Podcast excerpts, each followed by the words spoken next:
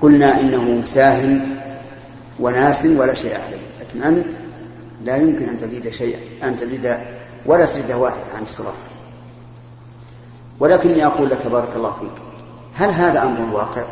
يعني هل يمكن أن الإنسان يصلي ركعتين زائدتين دون أن يتنبه أو ينبه؟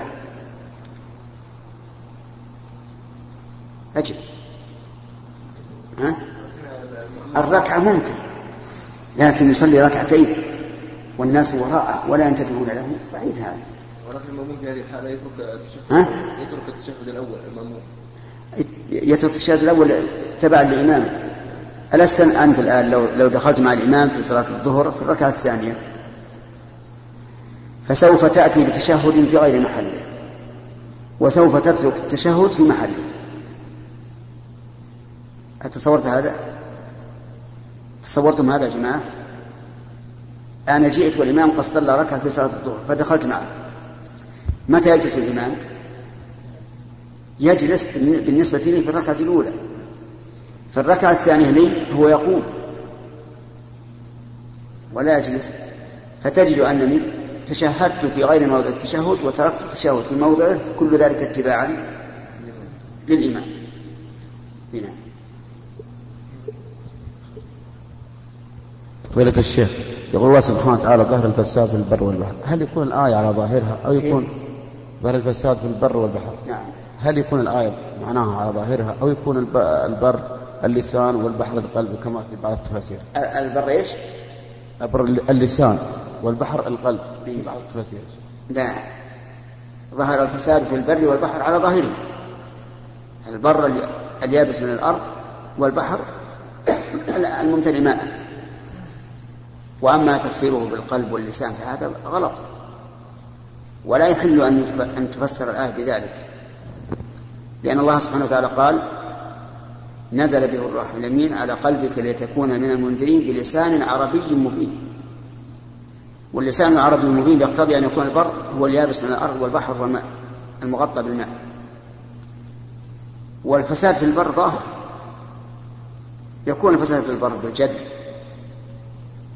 وعدم النبات يكون بالرياح العاصفة وكذلك في البحر يكون بفساد الهواء بموت الأسماك بغير ذلك من المفاسد الواضحة. نعم.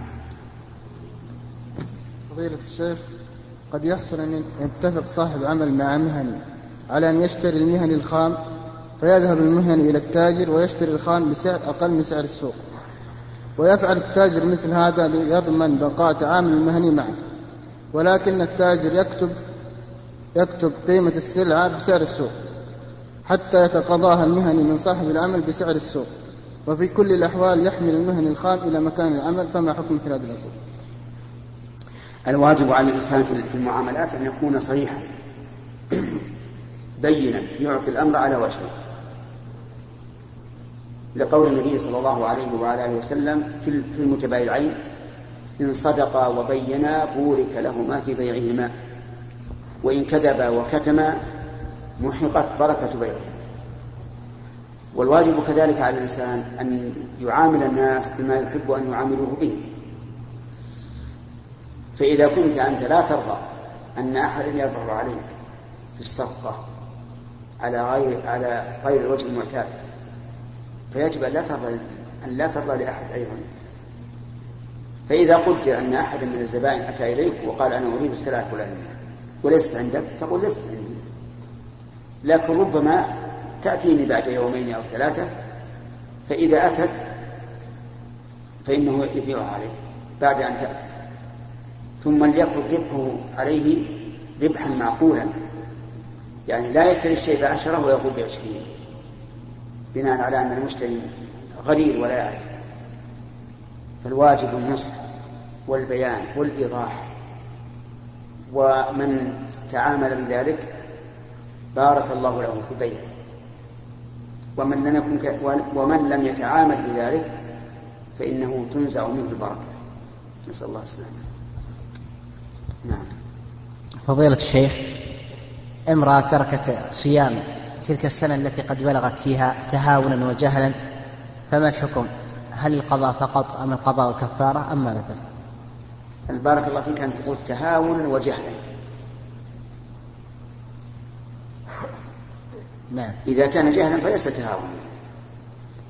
لأن المتهاون هو الذي يترك الشيء عن علم لكن يتهاون في أدائه فنقول هذه المرأة التي لم تصم أول سنة بلغت إن كانت في مكان يغلب فيه الجهل كالبادية مثلا ولم يخطر ببالها أنه يجب عليها الصوم لأنها لم تبلغ خمس عشرة سنة بل حاضت قبل ذلك فهذه لا نضع عليها قضاء لأنها جاهلة ولم تفرط ولم يكن يخطر ببالها أنها أنه قد وجب عليها الصيام. أما إذا كانت مفرطة بأن تكون في البلد في المدن التي فيها العلماء وفيها من من تسألهم فإنه يجب عليها القضاء. يجب عليها القضاء ولا ولا شيء ولا شيء مع القضاء أي ليس عليه إطعام نعم. فضيلة الشيخ حفظكم الله هذا رجل استدل على أن قطع النافلة إذا أقيمت الصلاة أفضل من الاستمرار فيها سواء كان في الركعة الأولى أو في الثانية. وأدلته كما يلي أولا حديث الباب إذا أقيمت الصلاة فلا صلاة إلا المكتوبة. ثانيا حديث إنما جعل الإمام ليؤتم به فإذا كبر فكبروا وإذا ركع فاركعوا وإذا قال سمع الله لمن حمده فقولوا ربنا ولك الحمد.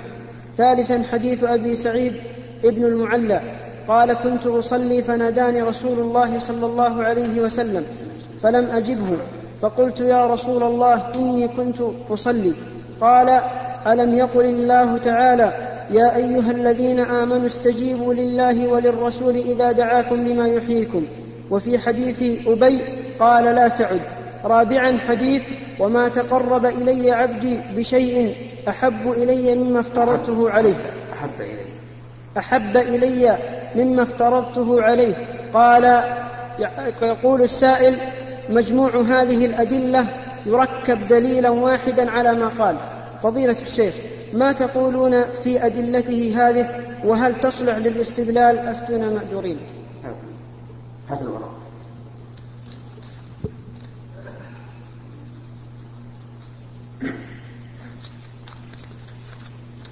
أقول للعلماء في هذه المسألة أقوال.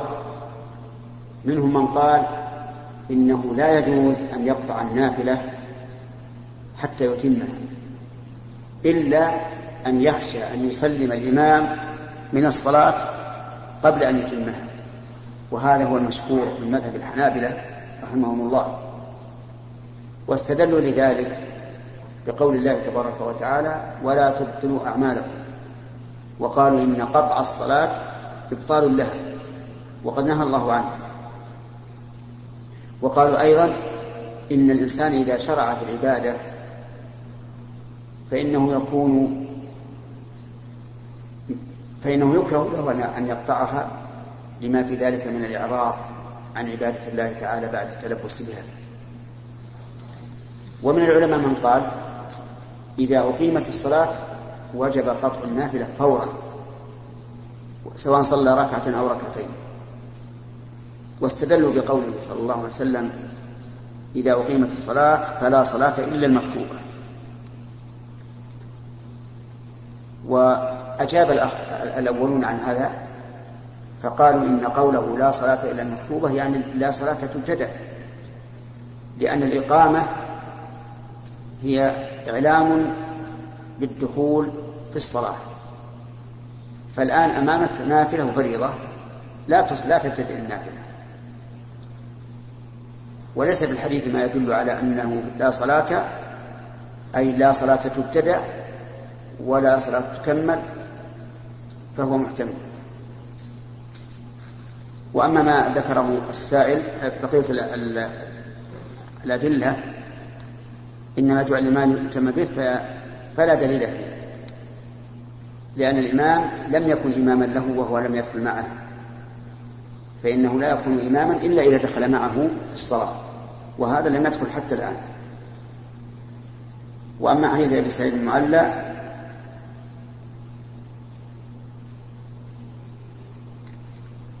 فلا دليل فيه أيضا.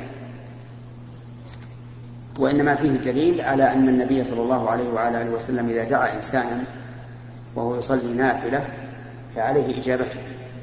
ولا ولا تعرض له. ولا تعرض فيه لهذه المسألة. وأما الرابع ما تقرب إلي عبدي بشيء أحب إليه ما افترضت عليه فنعم لا شك أن الفريضة أفضل من النافلة.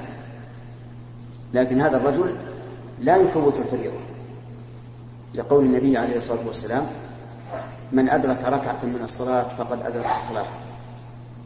فهو ليس إذا إذا اشتغل في هذه النافلة ستضيع عليه الفريضة. سوف يؤديها. أما الذي أراه في هذه المسألة فالذي أرى أنه إن كان في الركعة الثانية أتمها خفيفا وإن كان في الأولى قطع. ووجه ذلك أنه إذا كان في الثانية في الركعة الثانية فقد أدرك ركعة من الصلاة قبل أن يحضر عليه البدء بالصلاة.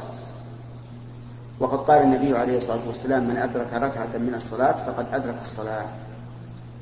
وهذا القول كما ترون قول وسط بين من يقول يتمها إلا إذا خاف أن يسلم الإمام قبل إتمامها ومن قال يقطعها فورا. فهذا القول وسط بينهما وهو الذي نختاره والله الموفق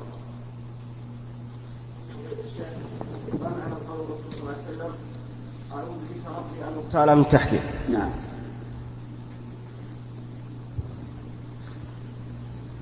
قوله صلى الله عليه وسلم أعوذ بك أن أغتال من تحتي الاغتيال معناه القتل غيلة على غير علم. بمعنى أن يغتال إما بالخسف به أو بتسلط الجن عليه أو ما أشبه ذلك. المهم أن الرسول عليه الصلاة والسلام ذكر أن أنه أن الله يحميه من كل جانب وقال أعوذ بك أن أغتال من تحتي. نعم. فضيلة الشيخ محمد هل يجوز قضاء السنة الراتبة إذا فاتت؟ إي نعم قضاء السنة الراتبة سنة إذا فاتت. والدليل على هذا أن النبي صلى الله عليه وعلى آله وسلم لما نام عن صلاة الفجر ولم يستيقظ إلا بعد طلوع الشمس قضى سنة الفجر. صلى سنة الفجر أولا ثم صلى بعدها الفريضة نعم. فضيلة الشيخ ما حكم بيع الكتب التي تقوم بتوزيعها بعض الدوائر الحكومية؟ تقوم بتوزيع بعض الدوائر الحكومية كالإعلام أو الإفتاء وذلك لشراء كتب نافعة. أنفع منها. نعم. الظاهر لي أن توزيع الكتب من قبل هذه الجهات يعتبر هدية. وإذا كانت هدية صارت ملكا لمن أهديت إليه. فيتصرف فيها بما شاء. إما بالانتفاع بها أو ببيعها أو بإهدائها أو بإيقافها هي ملكه وإذا رأى أن يبيعها ويشتري خيرا منها فهو خير. نعم. نقطة يا شيخ في نفس السؤال وهي أن الكتب هذه لمدرسة يعني أخذناها كهدية من الوزارة لمدرسة نعم. فوجدنا فيها بعض ال- ال- الملاحظات خاصة القصصية منها أو أيضا آه، كتب يعني تتكلم عن الشيعة فهل يعني يحق لنا إتلافها؟ على كل حال إذا إذا أخذتموها للمدرسة فهي للمدرسة. ولكم أن تبيعوا أن تبيعوها بشراء شيء أنفع منها إذا كان النظام يخول لكم ذلك. وأما إذا كانت ضارة فيها أفكار منحرفة بدع ضلالات فالواجب عليكم أن تحجزوها وأن تبلغوا الجهات التي منحتكم إياها بهذا حتى لا يوزعوها على غيركم أيضا. قال الله تعالى وتعاونوا على البر والتقوى نعم.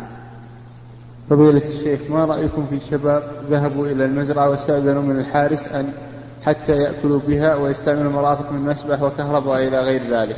وعندما سألوا سألوا الحارس عن عن حكم صاحب المزرعة فقال أنه لا لا يمانع في ذلك. طيب. ال- الذي يظهر أن الحارس أمين وأنه إذا قال للناس ادخلوا استمتعوا بالظل وبالبركة فلا حرج. نعم. فضيلة الشيخ حفظك الله ما حكم تشميت العاطس أثناء خطبة الجمعة؟ بارك الله فيك. أولا العاطس لا يشمت إلا إذا حمد الله. فإذا حمد الله فشمت. لكن إذا كان ذلك في خطبة الجمعة فإنه لا يجوز أن يشمت لأن تشميته كلام فإنك تخاطبه تقول يرحمك الله. والكلام حال الخطبة لا يجوز إلا لحاجة ويكون مع الخطيب. ويدل لما قلت قول النبي صلى الله عليه وعلى آله وسلم إذا قلت لصاحبك أنصت يوم الجمعة والإمام يخطب فقد لغوت. مع أن قولك له أنصت إذا كان يتكلم من النهي عن المنكر. ومع ذلك منع منه النبي صلى الله عليه وعلى آله وسلم وبين أن الإنسان يحرم به من فضل الجمعة حيث إن من لغى فلا جمعة له. يا شيخ حفظكم الله بالنسبة للعمل الصيفي إذا كانوا المسؤولين في نفس الشركة أو الدائرة يقولون له يعني لا تحضر خلال يعني فترة العمل لكن تقدر تجي في نهاية الشهر وتستلم الراتب لأن العمل هذا كمساعدة للطلاب. ما وضع العمل هذا إلا مساعدة. الذي أرى أنه يجب على الإنسان أن يحضر وأن يطالب بالعمل لأن الحكومة لها نظران في في في توظيف الطلبة في أيام الإجازة. النظر الأول أن الطلبة يتمرنون على الأعمال وينتفعوا بهذه الممارسة. والثاني أن أن الطلبة ينكفون عن الانسياب والتسكع في الطرقات. وليس قصد الحكومة أن ينتفع الطلبة بالمال. أهم شيء حمايتهم وكذلك تمرينهم وتعويدهم على العمل.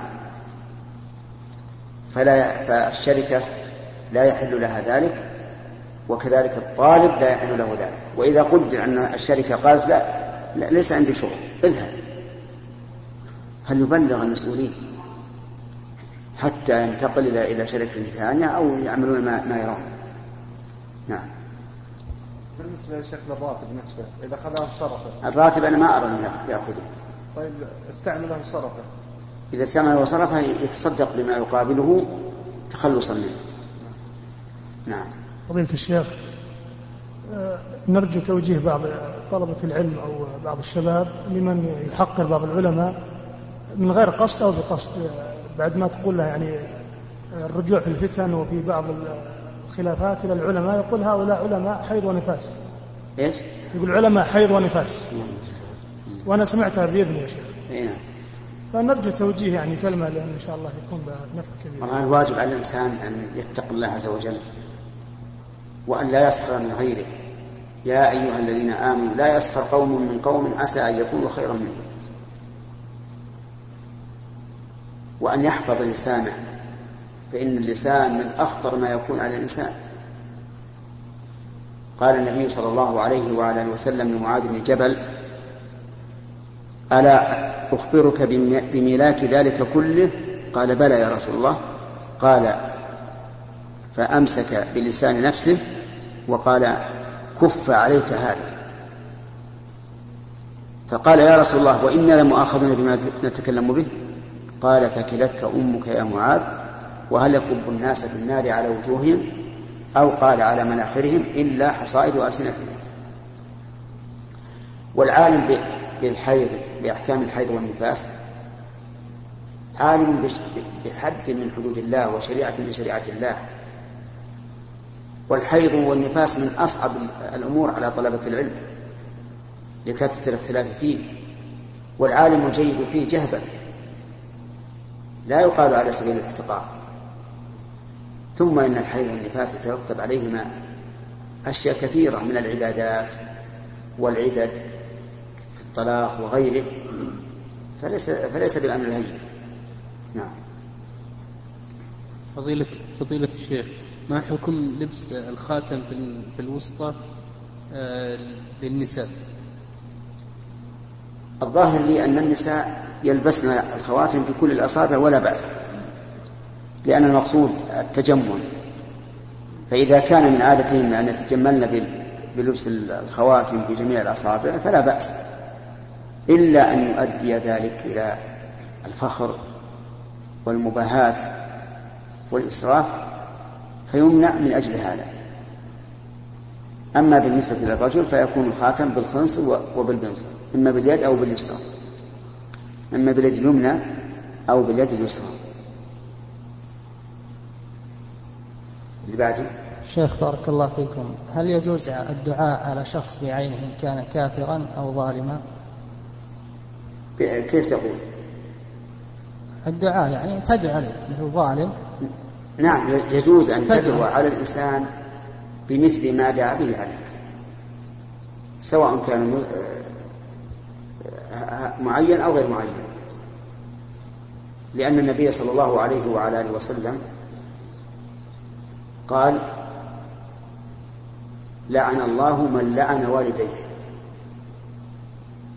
قالوا يا رسول الله أيسب الرجل والديه؟ قال نعم.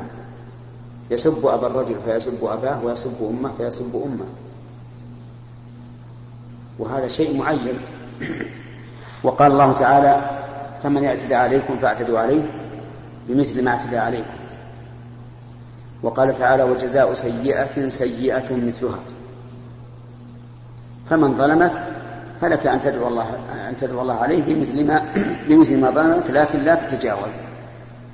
شيخ إن كان مثل ظلم هذا الشخص متعدي إلى مثل المسلمين أو جماعات أو كذا هل يجوز أدعو أنا؟ وإن لم يحصل لي الظلم. إذا كان هذا الظلم من من السلطان من ولي الأمر فالواجب أن تسأل الله الهداية لولي الأمر. لأنك لو دعوت عليه بالانتقام لم يزدد الأمر إلا شدة. لكن إذا دعوت الله سبحانه وتعالى له بالهداية والتوفيق حصل في هذا خير كثير. لأن الغالب أن الراعي إذا صلح صلحت الرعية ولهذا قال لو أعلم أن لي دعوة مستجابة لصرفتها للسلطان. نعم شيخ حفظك الله قلنا أن المسافة القصر لا حد لها ما ردنا في حديث الرسول صلى الله عليه وسلم لا يحل امرأة تؤمن بالله واليوم الآخر أن أن تسافر مسيرة يوم ولا ليلة ليس معها حرمة. نعم. هذا لا يدل على تحديد السفر بيوم وليلة. بل يدل على أن المرأة لا تسافر هذه المسافة بلا محرم. على أن تقييد ال- السفر بلا محرم بيوم وليلة أو ثلاثة أيام ليس مرادا وذلك لاختلاف آه، التحديد ولأن حديث ابن عباس رضي الله عنهما أنه سمع النبي صلى الله عليه وسلم يخطب يقول لا تسافر امرأة إلا مع ذي محرم عام. فكل ما يسميه الناس سفرا فإنه لا يحل للمرأة أن تسافر أن تسافره إلا بمحرم. نعم. فضيلة الشيخ لو أن شخصا مثلا أكل ثوما أو بصل ثم ذهب يصلي ولكنه لم يصلي في المسجد صلى مع إخوة الله في البر أو في المزرعة. صلى إيش؟ صلى مع أصحابه. نعم. كانوا خارجين للبر أو في المزرعة فهل هذا يعد من النهي؟ الصحيح أنه لا يكره أن أن يصلي الإنسان جماعة وهو قد أص- وقد أكل بصلا أو ثوما.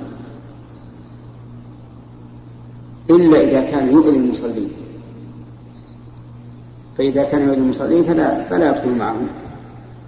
أما أما المساجد فإنه لا لا يحل له أن يحضر المسجد وقد أصل وأكل بصلا أو ثوما وبقيت رائحتهما فيه.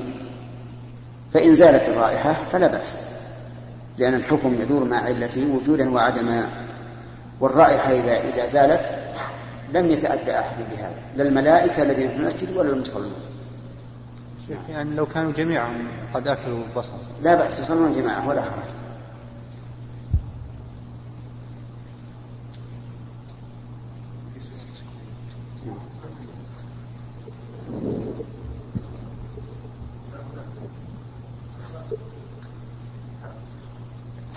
انتهى الوقت. نعم. لا خلاص بين الموصية خاصة الآن نأتي من المجلس الآن لأنه انتهى الوقت. نعم. لكن موسى يقول انتهى الوقت. ما يسجل. طيب تفضل.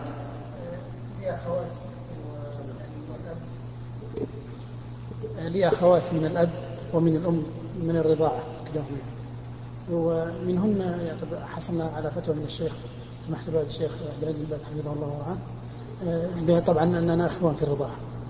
فمنهن من قبلت هذا الأمر ومنهن من رفضته ردته.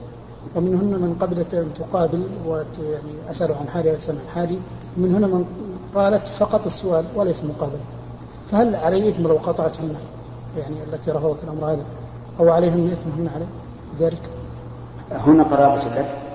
من الرضاعة أخوات. الرضاعة هذا من القرابة الرضاعة والقرابة ولا ولا يجب على الإنسان أن يصل أقاربه من الرضاعة أن يصل محارمه من الرضاعة كما يصل محارمه من النسب. لكن لا شك أنه أن هذا نوع من الصلة فمواصلتهم طيبة. وأما امتناع بعض النساء عن مواجهة المحارم من الرضاع أو عن فتح الوجه لهم فهذا حياء وخجل. ليس القصد منه مضادة الشريعة أبدا. نعم. الله. ما هو الفرق بين العام والمطلق؟ هذا في أصول الفقه.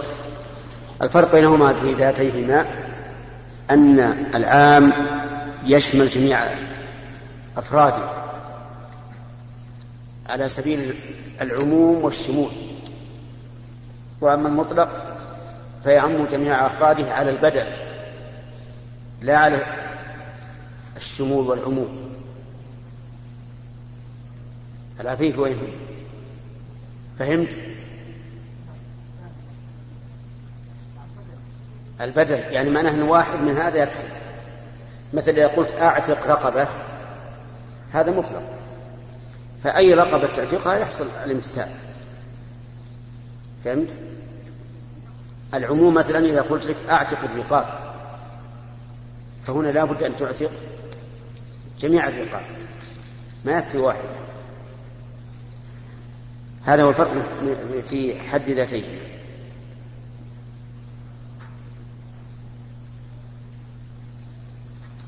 لو قلت مثلا لا تكرم طالبا يشمل كل الطلاب يعني لا تكرم أي طالب. وإذا قلت أكرم طالبا كفى واحد. فذاك عموم الشمول وهذا عمومه بدل. هذا هو الفرق. طيب. ها؟ باقي أربعة الآن. أيها الإخوة في ختام هذه المادة.